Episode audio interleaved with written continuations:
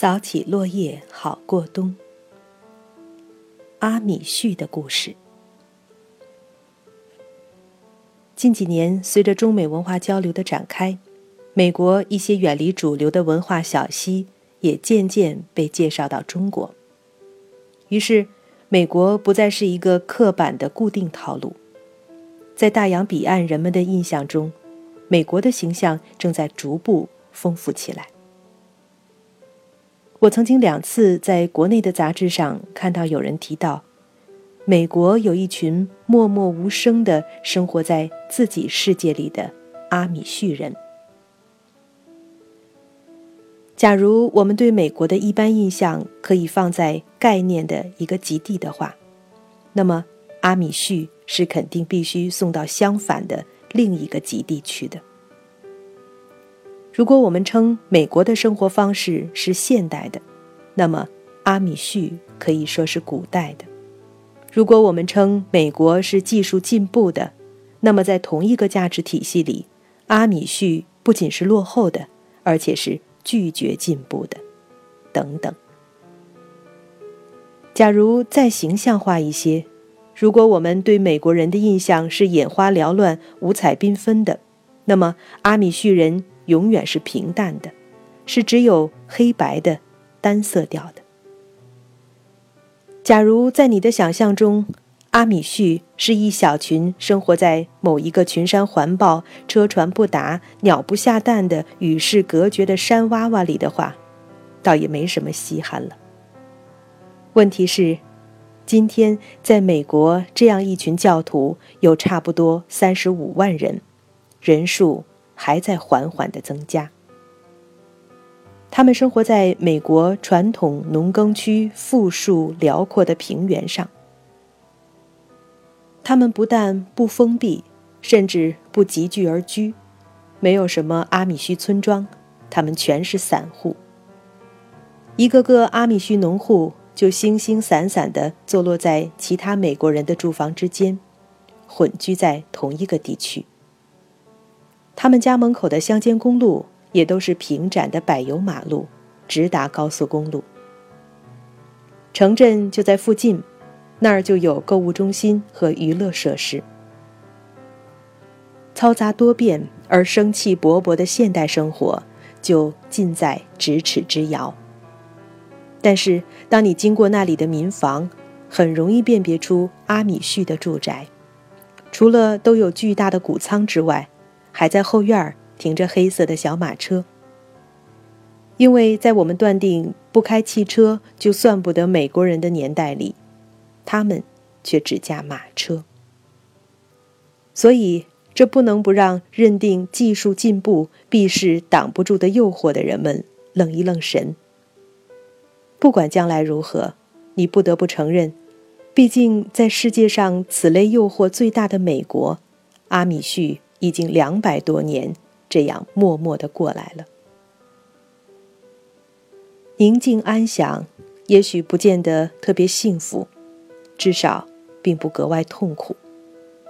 他们也有自己的喜怒哀乐，但是并没有如我们想象的那样，被诱得骚动不安、六神无主、跃跃欲试、痛苦不堪。说起他们的来龙去脉，还得上溯到五百年前的欧洲。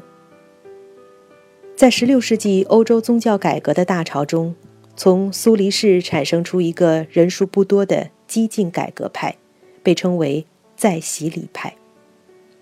他们主张严格实践圣经教义，排斥不符合圣经的虚文辱节。他们认为宗教信仰。应该在日常生活中时刻加以实践，不能说一套做一套。他们认真地寻求圣经中对于大小事情的说法，弄清楚了就一定要去做，而且要做到。他们认为，教会应该是信仰相同的成人的集体，所以婴儿出生以后被动的第一次洗礼不能算数，而在一个人成年之后。如果他确信自己真有信仰的话，应该主动的再接受一次基督教的洗礼。这就是再洗礼派这一名称的来历。十六世纪还远不是一个宗教宽容的年代，在洗礼派一问世，就遭到来自罗马天主教会和其他新教徒两个方向的迫害。在在洗礼派发源的瑞士和德国南部，当时曾有几百个在洗礼派教徒被烧死在火刑架上。在这样残酷的环境中，在洗礼派却显示出惊人的宗教执着。他们认为，虽然他们面对的世界是傲慢的、富有的、贬狭的、暴力的，而他们却仍然应该是善良的、清贫的、谦卑的。非暴力反抗的，在严酷镇压下，在洗礼派逐步形成了一些与其他新教教派不同的特点。他们无法形成良好的教会组织，一开始甚至只能在山洞里悄悄地聚会祷告。他们甚至没有明确的领袖，因为领袖一出来就给杀了。他们的一切都只能悄悄地做。恐惧、不安和受苦受难始终伴随着他们。既然没有严密有形的教会组织，没有教会规范的约束，也没有一般宗教常见的仪式仪规的凝聚，那么，他们作为一个教徒存在，就完全是依靠他们内心的信仰了。因此，假如说在洗礼派的信仰特别执着。大概是不错的。他们在北欧传播的过程中出现了两个支派。十六世纪中叶，一个叫做梅诺的荷兰人，曾试图在北欧重建和平的在洗礼派的团体。他们的后继者就叫做梅诺纳特，也就是梅诺派。而到了十七世纪末。瑞士和南莱茵河的在洗礼派还是处于遭受迫害的分散状态。有一个叫阿曼的瑞士人站出来号召在洗礼派的改革和联合，这一派就被叫做阿米旭，也就是阿曼派。这两个分支此后都来到北美这块新大陆，大部分定居在宾夕法尼亚州和俄亥俄州。这两个州当年是北美大陆最好的农业区，而他们在欧洲时就是最出色的农夫。感谢开拓宾夕法尼亚的教友派，他们是对待异教最为宽容的北美主流教派。更要感谢北美大陆很快的风行，并在美国独立以后有美国宪法保障的宗教自由，使这些梅诺纳特和阿米旭们。终于能够安居乐业了。由于阿米旭与梅诺纳特相比，他们更恪守古老的服饰和生活方式，在外观上更容易辨认，他们的风格与现代生活的反差也更为鲜明强烈，所以很多美国人也是只知阿米旭而不知梅诺纳特。宾夕法尼亚的兰开斯特是阿米旭比较集中的地区，离著名的大都市费城仅一小时车程。在去冬最寒冷的日子里，我们来到那里，也是想一睹真正的阿米旭生活。可是我们发现，他们安静谦卑地生活在自己的世界里。只要是对外开放、以满足游客好奇心而设立的阿米旭旅游点。那就一定不是阿米旭办的，因为这样获利甚丰的第三产业并不符合他们的生活原则。然而，他们虽然在宗教上固守，而且生活方式内向，可是他们对外界很友好，也理解外人对他们的好奇。假如你想给他们的小马车拍张照，他们会微笑着放慢车速，让你如愿以偿。我们发现，他们没有这类小教派非常容易出现的诡秘行迹，他们坚守的只是一种由宗教信仰导致的平淡。生活在宾夕法尼亚的在洗礼教徒至今没有显赫的教堂，他们的教堂一如他们的农舍，朴素而卑微，有时候甚至像早期教友会一样，把他们聚会崇拜上帝的教堂谦称为会屋。老派的阿米旭还轮流聚集在各自的农舍里做礼拜，围着老式的乡村火炉，一边坐着男人，一边坐着女人，读着老版本的圣经，用的是这里其他人都不懂的高地日耳曼语。而在他们只有一间房间的学校里，他们的孩子则个个都要学两种语言：英语。和这种他们从欧洲家乡带来的古老语言，无论在什么地方，你一眼就能把阿米旭认出来，因为他们的服饰与众不同。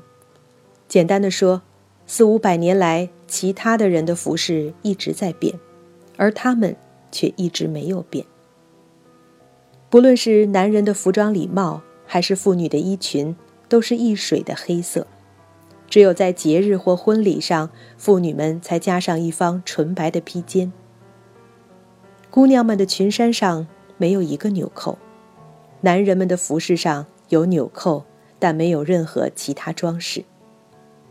据说这些突出谦卑的规矩都可以从圣经中找到依据。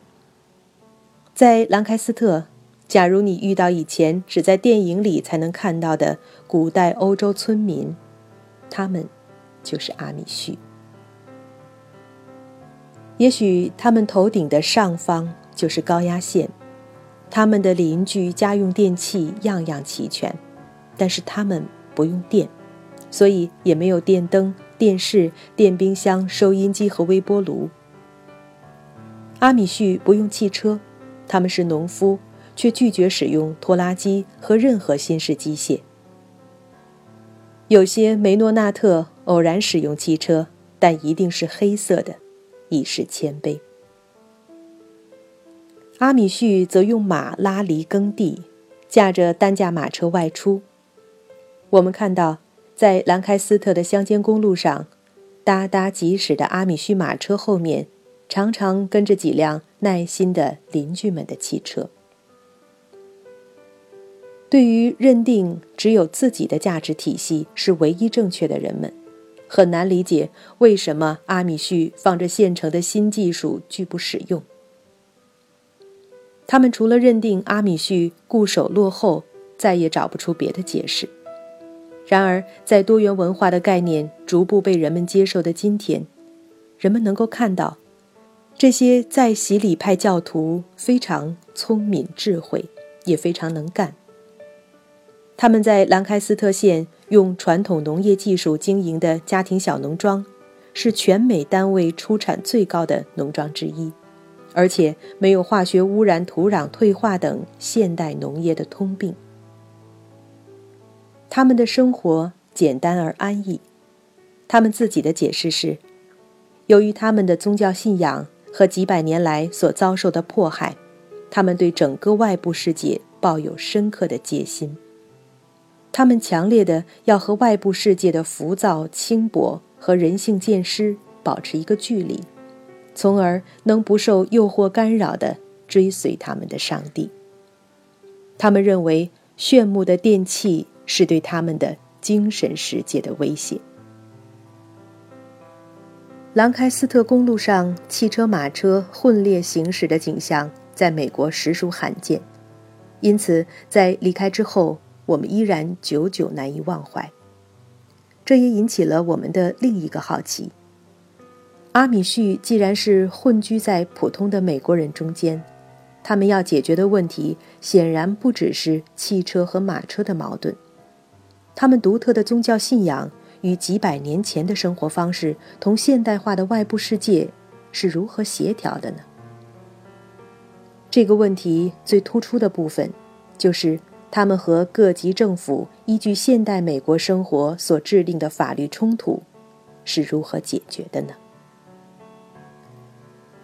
之所以我们会立即产生这样的联想，就是因为在美国生活了几年之后，我们知道这是一个重法律契约并且执法很严的国家。在这个社会里，法律和政府的决策是多数达成一致的结果，所以法律一旦通过，就要求个人服从，包括持有不同意见的少数。而阿米旭显然是美国的少数。在两个不同文化发生冲突的时候，最重要的往往是妥协的精神。阿米旭是一个谦卑的群体。因此，他们在自己能够接受的范围内，也在做最大的妥协。兰开斯特县议会曾经立法规定，阿米旭的马车在公路上行驶时，车后部必须安装一个橘黄色三角形的慢行车标志。尽管这有违阿米旭不上装饰的传统，但是他们理解交通安全的合理性。如今，他们的马车上都有这个标志，衬在黑色的车棚上，格外醒目。同时，县议会立法规定，马车夜间行驶不能使用老式暗淡的油灯，而必须使用干电池的车灯。阿米旭是不用电的，但是这一次，他们还是接受了这个干电池车灯。又如。兰开斯特县为了公共卫生，立法禁止没有化粪池的户外厕所。阿米旭于是改变自己的习惯，把厕所移至室内，并且都接受了地下化粪罐这样的新技术。然而，在现代美国社会中，还是有一些与阿米旭宗教信仰完全冲突的法律，是他们无法妥协的。这种冲突有时还相当尖锐，这就是考验这个社会的时候了。因为制度意味着按照多数人的意志行事，但是如何对待少数人，始终是一个难解的课题。美国也经历了一个逐步认识的历史过程。首先遇到的就是一个大问题：战争与和平。当美国卷入两次世界大战以及以后的朝鲜战争、越南战争时，都需要有人当兵打仗。征兵法应该对所有的公民一律平等，这是现代国家的一个常识。但是阿米旭所属的在洗礼派是绝对的和平主义者，他们的信仰使他们坚守不动刀兵，于是他们和美国的法律开始了。旷日持久的冲突。绝对的和平主义者究竟意味着什么呢？在阿米旭代代相传的一本书中，记述了他们人人熟知的一个历史故事。早年间，有一个荷兰在洗礼派教徒叫迪尔克，他由于遭受宗教迫害，被警官追捕。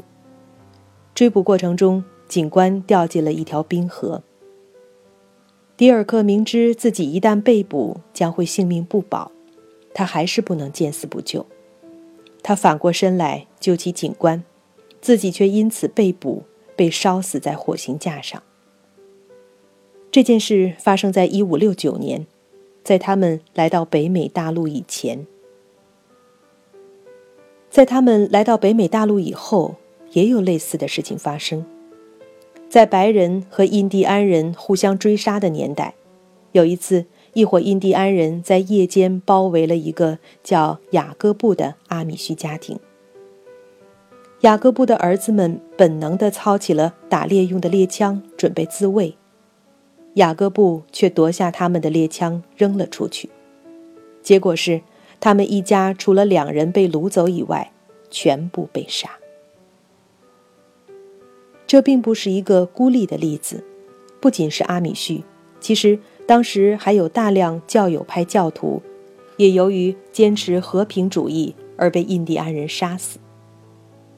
以上这些历史都是阿米旭教育后代的典范。在一次大战期间，一些阿米旭的年轻人被迫入伍参与军训，甚至被迫拿起了枪来。然而，不管是什么理由的战争，对于在洗礼教徒都是不可接受的。所以，阿米旭抗拒军令者甚众。那是近一百年前，美国政府战争当前，显然不打算在这个时候与阿米旭探究什么宗教哲学问题。因此，在这次战争中，有很多阿米旭教徒因拒服兵役而被逮捕入狱。也有人因为在阿米须的报纸上告诫教徒遵从教义、反对杀戮而被判煽动不服从罪。当时有一个叫鲁迪的阿米旭被征入伍，军官逼着他穿上了军装列队操练。几个星期以后，轮到实弹演练的时候，他再也受不了良心的谴责，脱下军装要求退伍。按当时的法律，违抗军令要受军事法庭的审判。军官把他带到军营外的三座新坟边，拍着手枪警告他：明天早晨如若不穿上军装报到，他就将是第四座坟墓。鲁迪一夜未眠。第二天早晨，新兵们吃早饭的时候，鲁迪来了。他身着一身黑色的阿米须传统服饰，戴着黑色的帽子。为了宗教良心，鲁迪做了死的选择。从来就说一不二的军官看着这个阿米须，却没有强逼他，让他退伍了。在一次大战期间，这个问题每个个案遇到的情况不同，处理的方式也不同。冲突发生了，问题却没有解决。由于阿米旭人数不多，牵涉的面不广，没有引起太大的注意。到了二次世界大战，德国是主要敌对国，恰巧很多阿米旭祖先的故乡就是德国。他们在教育中很重视保持故乡语言。阿米旭的日常语言往往是高地日耳曼语。所以这一次，他们的反战行为在美国引起了关注。有人怀疑他们拒绝作战，是因为他们站在自己的母国一边。美国国会为此专门举行了听证会，为了阐明在洗礼派的和平主义宗旨，争取不上战场的权利，一向不愿抛头露面的阿米旭派出代表，在国会听证会上。宣誓作证，他们以自己的历史向全美国人证明，他们反战只是出于他们的宗教信仰，他们反对的是任何一种战争，不论其交战国是谁，也不论其战争原因如何。